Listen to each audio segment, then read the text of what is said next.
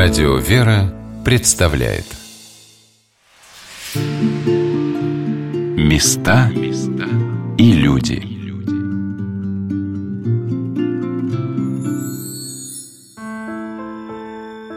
Это старый монастырь страстей Христовых, где 30 храмов золотоголовых, янтарных, белоснежных, лиловых, как небо в тихой древности стоят.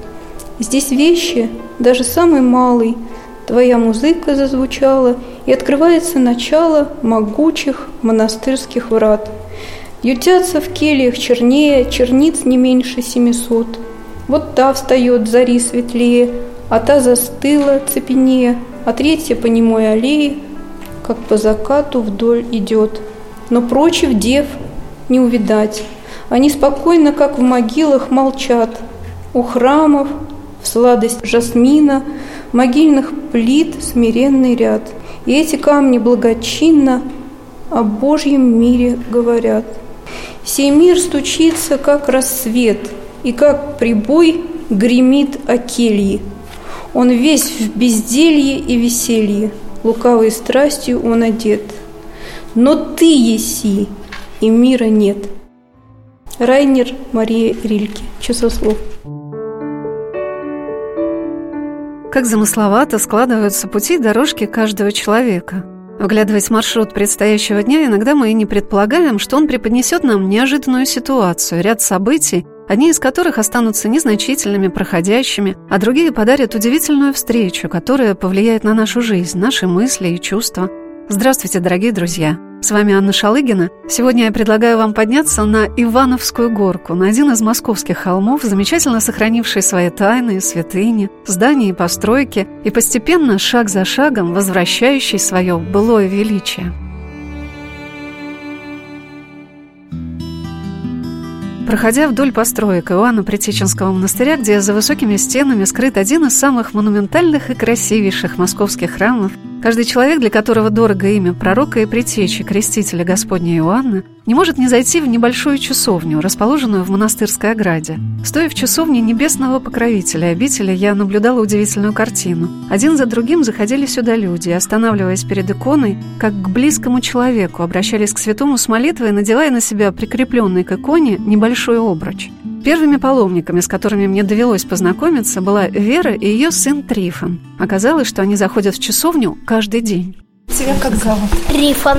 В честь святого мученика Трифона тебя назвали? Да. Да. Ты знаешь его житие? Да. Да. Помогал всем. Давно вы приходите к этому обручу? Давно. Учимся во втором классе. Первый класс мы каждый день, у нас здесь школа недалеко, мы каждый день после школы ходили и продолжаем ходить, молимся святому Предтечу. У нас просто в свое время была травма, и после школы мы благодарим, что день, школьный день прошел, что он помогает нам. Почитаем, и мы очень рады, что у нас около школы такая святыня. И сам монастырь, и вот обруч такой. Как ты видите, что у мальчики как-то перемены какие-то? Да, конечно. Господь помогает. Этим только держимся. Ну, сейчас немножко уже, конечно, мы так поспокойнее стали. Первый класс вообще очень тяжело давался. У нас очень неусидчивый. Мальчишка умный, но неусидчивый. А вот молитва притечь по-своему, вот немножечко, да не немножечко даже, знаете, а очень-очень большие. Вот, вот, слава Богу за все. Мы идем домой после школы и обходим все храмы. Но сюда мы заходим каждый день.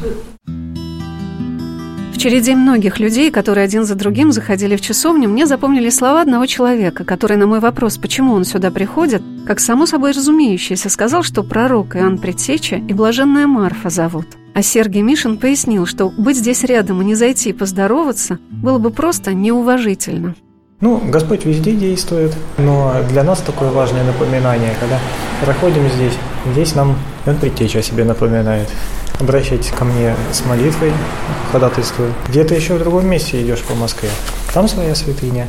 Конечно, жизнь такая суетная, что не всегда есть время зайти помолиться, но когда есть возможность, обязательно, обязательно стараюсь зайти, почтить святых. Если мы приходим к кому-то в гости, э, там, или, например, вот в деревне, как человек идет по улице, видит, на улице сидит человек рядом со своим домом, он здоровается.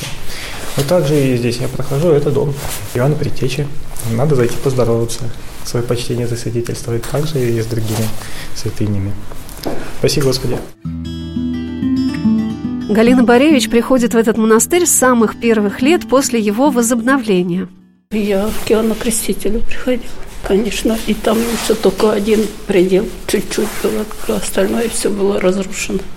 Вот такое желание Матушка, прийти. Обязательно, потому что он крестил нашего Спасителя, он приложил путь в наши сердца. И он очень хорошо помогает, так что я сюда приходила. Акафистры читала. И Я даже Акафист его каждый Ага. день читала, молитву его на память, это знаю только вот тут, чтобы не ошибаться. И тут матушка столько сделала уже Афанасия и сестры. Дай Бог здоровья. Тут все изменилось, все прекрасно, все хорошо. И душа сюда тянет. Сегодня хоть на минуточку, но зашла. Я с сестрой встречалась. И думаю, зайду к Иоанну Крестителю. Вот двоюродную сестру записала на псалтырь. Болеет в Краснодаре. Он хорошо помогает, Иоанн Креститель. Псалтырь вот здесь. Я и псалтырь, и, и сестры читают очень хорошо, очень. Псалтырь, И да? псалтырь и сестры. Сестры очень сильная молитва, сестричка. Я когда записываю все три, и еще на сорокауст, это уже вообще все помогается как. Да. И сестры читают.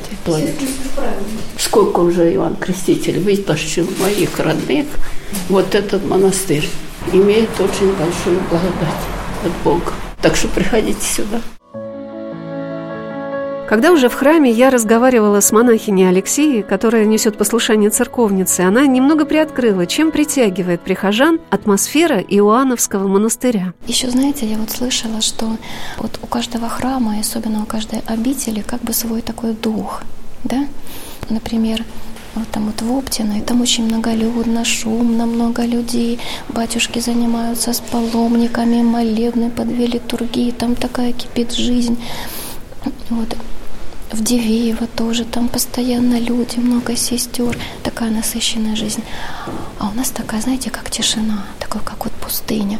И очень говорят, что как бы вот покровитель монастыря, да, вот какой он сам проводил жизнь, что как бы вот такой вот дух его распространяется и на эту обитель. Ну и правда, как бы вот оптинские старцы, да, они принимали народ, во всем помогали. Так и оптинские братья сейчас, да, батюшка Серафим Саровский, да, сколько ездило к нему людей. И сейчас как бы сестры несут э, такую очень непростую ношу, да, вот принимать людей, помогать им. А и он предтеча, он как ангел пустыни, да, считается. Он тоже молился о людях, ну, в пустыне, в одиночестве. И мы иногда тоже так, знаете, с сестрами, что мы тоже как бы в пустыне, вот, с Ионом Предтечей. Ну, тоже как можем, мы стараемся молиться и друг за друга, и там за родственников, или там вот кто попросит. Люди же подают и записочки, и псалтырь у нас читается, и молебны служатся. То есть мы тоже хотим как-то помочь насколько это в наших силах. А, тоже, знаете, я где-то слышала, что иногда вот одно сердечное воздыхание, оно принимается Богом, считается больше, как много текстовых прочитанных молитв. И мне кажется, что самое главное – это участвовать сердцем, вот в боли ближнего. Старец Паисил Святогорец сказал, да, что когда чужая боль становится своей. Мне кажется, так все святые жили. Нам тоже хотелось бы так жить. Ну, насколько это в наших силах, мы стараемся. Иннокеня Сафрония тоже считает, что московский Анно-Предсеченский Ставропигиальный женский монастырь обладает удивительной тишиной, хранителем которой является креститель Господень Иоанн Предтеча. Да, безусловно, здесь главное Иоанн Предтеча. Чувствуем это прежде всего по тишине. У нас очень тихий монастырь.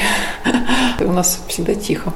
Даже если это будет архиерейская служба, даже если будет толпа народа, все равно какая-то незримая тишина, незримый покой какой-то такой будет витать в воздухе. Удивляюсь, думаю, надо же, вроде праздник, архиерей, все вроде бы при нас, да, и чувствуется этот праздник. Ну, праздник праздником, а тишина тишиной. Удивительно, как в центре Москвы, где на Китай-городе ежедневно скрещиваются пути многих москвичей и гостей столицы, расположен такой уголок мира, молитвы и тишины – которая помогает человеку успокоиться, прийти в себя, а монахиням настроиться на свое служение. Помогать настроиться, немножечко больше внутрь себя как-то уходить. Меньше как-то внешне, наверное, обращать внимание. То есть, вот, мне кажется, как вот сестры, которые приходят к нам, да, они, какие бы мы ни были разные по характеру, все равно рано или поздно мы как-то, как камушки возле моря сравнивают же общежительный монастырь, да, все-таки мы приходим к тому, что каким бы темпераментным человек не был, а все равно ивано-притеческий монастырь, Иоанн Притечи – это свой дух. Вот, он был пустынником, поэтому в любом случае мы будем как-то незримо, незаметно им управляемы к этой тишине.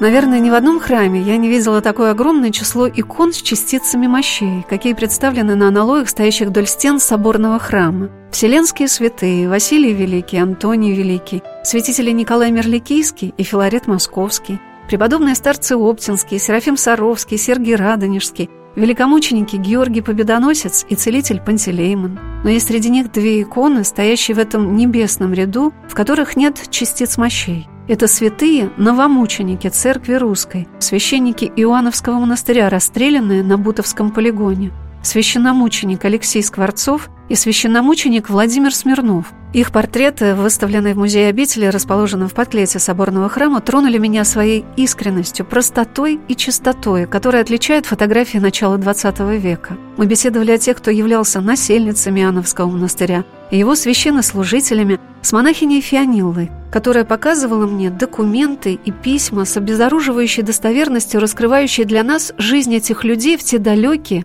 и в то же время близкие к нам годы. Очень простой человек, и когда люди спрашивают, ну, а они вообще часто, современные люди, думают, что святые – это где-то или какие-то преподобные в лесах, которые там за гранью человеческого естества, аскетика, или это мученики, которые вот жития мы читаем, древние акты сохранились. Вот такой уровень святости наши современники думают, что это вот надо что-то подобное сделать, чтобы стать святым. А это совсем не так. Я вот, например, рассказываю про отца Алексея Скворцова. Он не обладал какими-то там выдающимися способностями, ну, закончил учебное заведение, пошел по духовной линии. Долго был очень диаконом и даже хотел уйти из Ивановского монастыря, где прослужил уже ну, долгие годы, это 20 лет здесь в соборе прослужил. Поскольку он хотел стать священником, это было его заветное желание, а здесь как-то это, его не продвигали, он даже как-то вот был такой у него момент, что он хотел отсюда уйти. А в 17 году он принимает, как раз случается вся эта русская катастрофа, он принимает священный сан. И дальше его служение связано с гонением просто. Человек служит, а его гонят. Особенно, конечно, для нас дорого, что сохранились письма его и ссылки. Первый раз он был арестован в 1932 году. Ссылка в Казахстан. И сохранились письма его. Вот они здесь в витрине есть. Он пишет своей дочери Марии, и ее мужу Сергею Николаевичу. Они сами жили в очень стесненных условиях, очень. Но понятно, что помогать было, в общем-то, особо некому. И отцу, конечно, они помогали. Вот он описывает, как он и по этапу ехал. Все это очень таким смирением, преданностью воли Божией. Как он вышел, надо было зарегистрироваться там в Кустанае, найти самому жилье, работу, а это представляло трудность неописуемую, поскольку и местные жители не могли найти работу, а те, кто туда был сослан, а это были, в общем, тысячи человек, с трудом находили уголок, с трудом находили кусок хлеба. И он брался за любую работу. Говорит, что за какие-то копейки копал, но и эта работа кончилась. А говорит, не знаю, у кого спросить, все ссыльные ходят как тени, с голода умирают. То есть люди были брошены просто. Но все равно в его словах, его письмах звучит такая преданность Богу, и глубокое упование на Бога, и особая такая благодарность всем, кто о нем заботится. Такая искренняя, вот чувствуется, просто сердце плачет, как он благодарит за любую помощь. Не только близких, он упоминает здесь их и сестер монастыря. А в чем же вот, собственно, святость? Святость, она в верности. Человека гонят, он служит. Человека гонит, он служит. И креста не снимает и идет до конца, до своей Голгофы. И свою Голгофу он принимает вот на Бутовском полигоне. Верность Богу, верность церкви. Вот святость современная наша. Такие какие-то простые листочки протокола допроса, выписки из протокола. Ну, за этими простыми листочками стоит судьба, приговор. Расстрелять, личное имущество конфисковать. Но это было все поставлено на поток серийно для той машины репрессивной. Но за каждой этой строкой стоит судьба человека. И наши сестры тоже были арестованы и сосланы тоже в Казахстан. Сегодня на «Волнах Радио Веры» мы рассказываем о московском Иоанно-Предтеченском Ставропигиальном женском монастыре, в котором служили два священника, прославленные в лике новомучеников и исповедников Церкви Русской. Это священномученики Алексей Скворцов и Владимир Смирнов – о батюшке Алексее, подведя меня к его иконе, рассказала монахиня Алексея. Икона вот священномученика Алексея Скворцова и священномученика Владимира Смирнова. Иконы написаны были недавно. А, пришел же внук священномученика Алексея. А, ну, это было уже, знаете, может, лет 10 назад по-моему, в субботу вечером перед службой я зажигала лампадочки, вот, и висела иконочка священномученика Алексея. Вот я лампадочку зажигала. И пришли вот мужчина и женщина, может, в возрасте так, и ну, стояли напротив этой иконы и молились. Ну, я тогда не знала, кто это и что. Вот, ну, знаете, вот я как-то вот оказалась как бы между ними. Вот икона, я лампадку зажигаю, а тут вот люди молятся, да. Я не знаю, что это такое было. Я не знала, что это внук священномученика Алексея. Но, понимаете, видимо, какая-то вот эта вот связь, наверное, как-то я попала в нее, потому что что-то такое произошло, знаете, как-то, ну, как-то сердце как будто растаяло. И как-то так сразу прям слезы потекли. Вот, а потом уже мне рассказали, что это внук священномученика Алексея. Тоже он узнал каким-то тоже, скажем, чудесным образом, что дедушка его в лике святых, что он здесь служил. И вот они пришли, и вот эта вот связь поколений, понятно, что, знаете, вот у Бога все живы, и что мир земной и мир небесный, он так связан. Вот и потом вот его внук, он передал письма, которые писал священномученик Алексей своей дочери, то есть его маме. И даже они передали нам крест хранится в алтаре, и мы выносим на память священномученика Алексея. Он был расстрелян в Бутово на Бутовском полигоне. В музее монастыря я увидела письма батюшки Алексея, его фотографии вместе с матушкой Юлией и их детьми, которые мне показала инокиня Сафрония. Так случилось, что про отца Владимира Смирнова мы знаем меньше, потому что у отца Владимира не было потомства, он был бездетным священником. Поскольку у отца Алексея были дети, внуки, вот один из его внуков, раб Божий Валерий, так случилось, что пришел как-то к нам один раз в монастырь и сообщил о том, что его дедушка служил в нашем монастыре. Церковница спросила, а кто же этот дедушка? Он говорит, это отец Алексей Скворцов. Наша монахиня подвела его к иконе своего дедушки.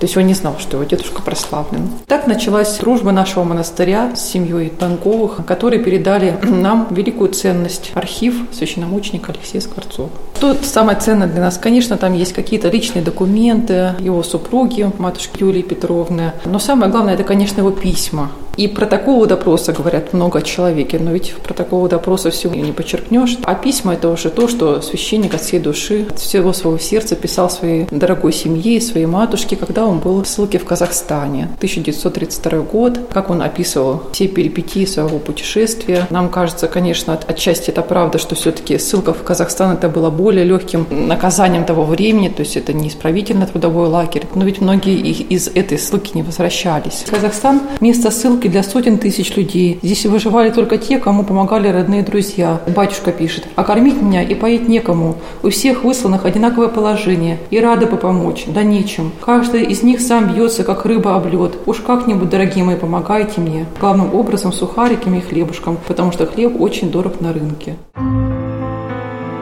После закрытия монастыря священнослужители обители устраивались куда кто мог – Иногда в московских храмах на службах можно было увидеть несколько метрофорных протеереев, многие из которых были за штатом. Отец Алексей в 1929 году смог устроиться служить в Михаило-Архангельский храм села Загорного Раменского района Московской области. В обвинительном заключении уполномоченного ОГПУ было написано, что в данной деревне Загорного велась антисоветская агитация со стороны группы, в состав которой входили кулацкая зажиточная часть деревни под руководством местного попа Скворцова Алексея Петровича. Из тех же данных усматривалось, что со стороны означенной группировки подготовлялось совершение террористического акта путем убийства местного актива деревни.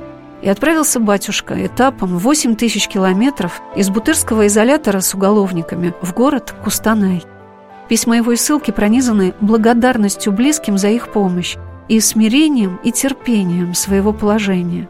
Слезы льются, чувствуя, испытывая на самом деле вашу сердечную любовь и немедленную отзывчивость на мои нужды и от моей глубокой благодарности вам. Есть протокол допроса. А я еще хотела зачитать слова его в допросе, которые он говорил, которые подчеркивают, наверное, какую-то его как раз-таки такую скромность, простоту. Даже он на этом портрете это изображен как такой сельский священник. Он хотя и служил в центре Москвы, но вот судя по его письмам, по его какому-то характеру живому, это был такой добряк, священник, но все-таки сельский батюшка, так казалось. Вот, значит, он оправдывается на квартиру. Демидова приходила Горюнова Евдокия Тимофеевна, но с ней мне говорить не приходилось, кроме шапошного поклона. Я тут же уходил в свою коморку и и Горюнова оставалось разговаривать с моей хозяйкой. Разговаривать с ним я вообще ни с кем остерегался, даже боялся ходить на поминки, так как боялся, что меня обвинять в чем-нибудь антисоветском. Жил я скромно, продукция иногда, как то, молоко, картофель, мне приходилось покупать в местном колхозе. Проповедь я говорил очень редко, иногда скажем, православные, покайтесь, очистите свои грехи. Помню, еще как-то прислали на церковь большой налог. Денег в церковном ящике у нас не было, ни копейки, всего чего мне пришлось обращаться к верующим. Православным нам прислали прислали большой налог, платить нечем. Если дорог вам Божий храм, то помогите, кто в чем может. Батюшка не говорил яркие какие-то такие слова, может быть, на проповедях. Он был такой скромный труженик, скорее всего, на Ниве Христовой. Как рассказывают уже потомки односельчане, отказывал никому в совершении треб, даже если денег не было. Ну, такая, может быть, не яркость, она ему не помешала все-таки принять в итоге мученический венец. Каким было отношение людей в то время к священникам, которых обвиняли в немыслимых заговорах, становится понятно из еще одного документа, который был составлен группой прихожан Михаила Архангельского храма, куда вернулся на свое служение и ссылки в 1934 году отец Алексей Скворцов. Это заявление, поданное на имя епископа Дмитровского Сергия в июне 1937 года. В настоящее время настоятелем в нашем приходе состоит отец протеерей Скворцов Алексей. С самого начала своего служения в нашем приходе отец протеерей зарекомендовал себя своим отличным поведением, трезвостью, честностью, справедливостью, а также своим усердным служением и хорошим обращением со своими прихожанами. Всем этим он расположил всех нас в свою пользу и заставил нас всех относиться к нему с большим уважением. Прихожане, для которых в 1937 году это заявление могло быть поводом к аресту, не побоялись подписаться в просьбе наградить священника высшей наградой – Митрой. Митру отцу Алексею не удалось получить, а вот его крест с украшениями находится сейчас в Иоанно-Предсеченском монастыре в Москве. Второй арест отца Алексея произошел уже в 1938 году. Мы знаем, да, что после переписи населения в 1937 году, после того, как на удивление многие наши соотечественники открыто заявили о том, что они верующие, нужно было выполнить план по репрессиям священнослужителей. Естественно, что и нашего отца Алексея не миновала эта участь. Он был арестован, как и другие священники. Но ведь отец Алексей, вот будучи таким простым, незаметным тружеником церкви, ведь он своего служения не оставляет. Он как служил, так и служит. Из одного храма переходит в другой храм. А ведь э, времена-то были страшные. Не снимают с себя священство, не уходят в подполье. Скорее всего, внутренне даже есть, может быть, такое предположение, да, Господь готовит человека к такой кончине, может быть, внутренне даже где-то и готовится, да, человека, а как я поведу себя, когда наступит время. Я, Скворцов, в предъявленном мне обвинении в проведении контрреволюционной деятельности с распространением гнусной клеветы о партии и правительстве среди местного населения виновным себя не признаю, а посему поясняю, контрреволюционную деятельность я совершенно среди местного населения не проводил. Ни с кем никогда даже и не говорил и не беседовал. Все время находился дома. Это слова из последних допросов отца Алексея. 7 июня 1938 года тройка НКВД постановила служитель религиозного культа, поп, обвиняется в том, что вел повстанческую агитацию и террористическую. Распространял провокационные слухи о скором начале войны и падении советской власти. Постановили Скворцова Алексея Петровича расстрелять, лично принадлежавшее имущество конфисковать. Нужно понимать, что эти годы до ареста это было очень напряженное внутри житие. Скорее всего, так было, если представить, что мы в то время, что вот вокруг смерть, смерть вокруг царит.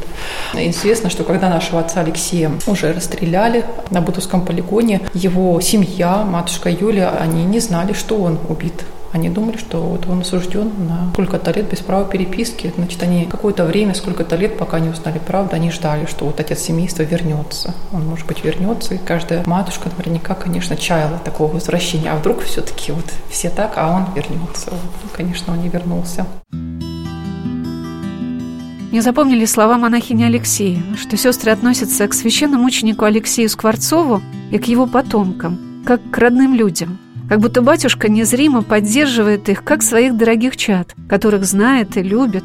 А глядя на его фотографию и его икону, и ты чувствуешь себя так же. И знаете, вот как-то у нас даже такая, скажем, дружба появилась вот с его внуком и с родственниками. И они приходили, показывали на фотографии, приносили какие-то письма оставшиеся, приходили на праздник, причащались, с нами ходили на трапезу, нам что-то рассказывали. И знаете, вот такое было ощущение, что вот мы все родственники. Вот, ну, правда, внук уже тоже представился, потому что он же в возрасте уже был не молодой человек. Но знаете, вот ощущение, вот когда мы ходили на отпевание, как будто вот это наш родственник, вот родной человек. И правда же говорят, что тут есть родство плотское, да, по плоти, а вот есть духовное.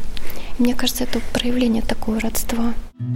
Священник Владимир Смирнов, который также служил в Иоанно-Предтеченском монастыре, был расстрелян на Бутовском полигоне 10 декабря 1937 года. Об отце Владимире, конечно, известно гораздо меньше, потому что у него не было деток, нам никто не пришел с его семьи и не сказал, что вот мой родственник там служил, поэтому мы о нем черпаем информацию только по документам. Открыл его имя священник нашего монастыря, сейчас он служит на приходе, отец Георгий Первушин, он первый нам вот как-то заявил, говорит, ну что же, вы одного священномученика поминаете, а как же вот отец Владимир Смирнов? Ну, вот прошло время, мы тоже проснулись к тому, чтобы о нем побольше узнать, зашерстили архивы, выяснили, что отец Владимир Смирнов был действительно священником нашего монастыря. Поскольку он, он был бездетным, он служил у нас на хуторе. У нашего монастыря был хутор, где было небольшое хозяйство. Сейчас это город Долгопрудный. Раньше называлось село Чернецово. И он там проходил свое служение до 17 года. Там жил с матушкой, был преподавателем вот в нашей школе для девочек, которая была там при хуторе. Ну, видимо, его потенциал был не до конца раскрыт конечно, как священника на хуторе.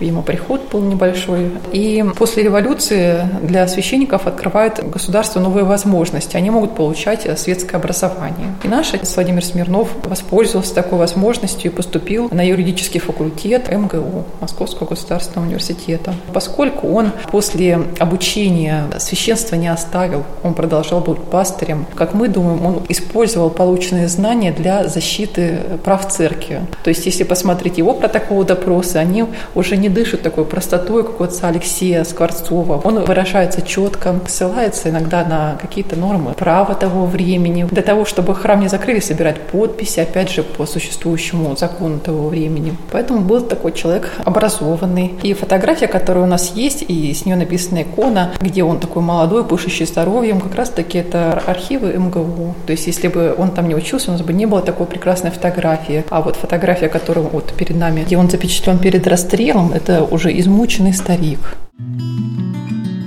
Иннокене Сафрония рассказала о том, как сложился священнический путь отца Владимира Смирнова после ссылки в Северный край пережил ссылку Северный край. Из ссылки он вернулся, служил в разных храмах. Вот нам известно последние места его служения, это были в Волоколамском районе, в городе самом Волоколамске. И самое последнее место – это село Ярополец. Там есть два красивейших храма. Один из них действующий в настоящее время, другой нет. Вот, которым был сначала в одном, был священником, потом был в другом. Видимо, закрыли первый храм. Он вернулся. Ну, такая же участь его ожидала. Его вновь арестовали в 1937 году. И интересный ответ его да, на допросе. Вот отец Алексей говорил, ну, что, что скажешь, православный покайся, больше ничего. А вот в допросе отца Владимира он так говорит, я осознанно служу церкви. Видите, здесь уже и какой-то даже оттенок юридического языка. Человек по-другому выражает свою мысль, а тоже и только один мученический венец.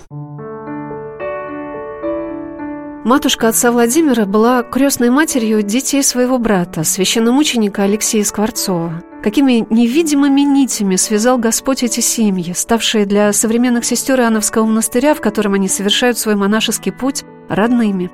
Их живое участие, поиск исторических материалов, работа в архивах является для них благотворным источником служения и молитвы и за свой монастырь, и тех людей, кто здесь молился и подвязался – и за тех прихожан, которые с открытым сердцем и любовью приходят сюда на службы в наши дни, чувствуя продолжение той молитвенной жизни монастыря, в котором подвязалось до революции 300 насельниц. Он в 17 году уже переводится в Москву, служил в храме сошествия Святого Духа. Он служил там, где сейчас находится метро Кропоткинское, то есть храма не существует. Служил в храме 6 или 7 Вселенского собора, это поближе к Новодевичьему монастырю. Сейчас храма тоже не существует, там жилые дома, по-моему. То есть с храма в храм, понимаете, такая была судьба священников, с храма в храм. Причины перевода мы не всегда знаем, где-то это закрывался храм, где-то, может быть, так приходилось по каким-то причинам перемещаться. Представляете, как священникам, которые, не имея жилья, да, вот раз революция, а закрываются монастыри, а ты-то, ты автоматически бездомный. Это только некоторые московские священники, может быть, имели квартиры. Так-то, вот как наш отец Алексей, отец Владимир Смирнов, да не было у них ничего своего. Так кто-то приютит, жили у этих людей. Места и люди.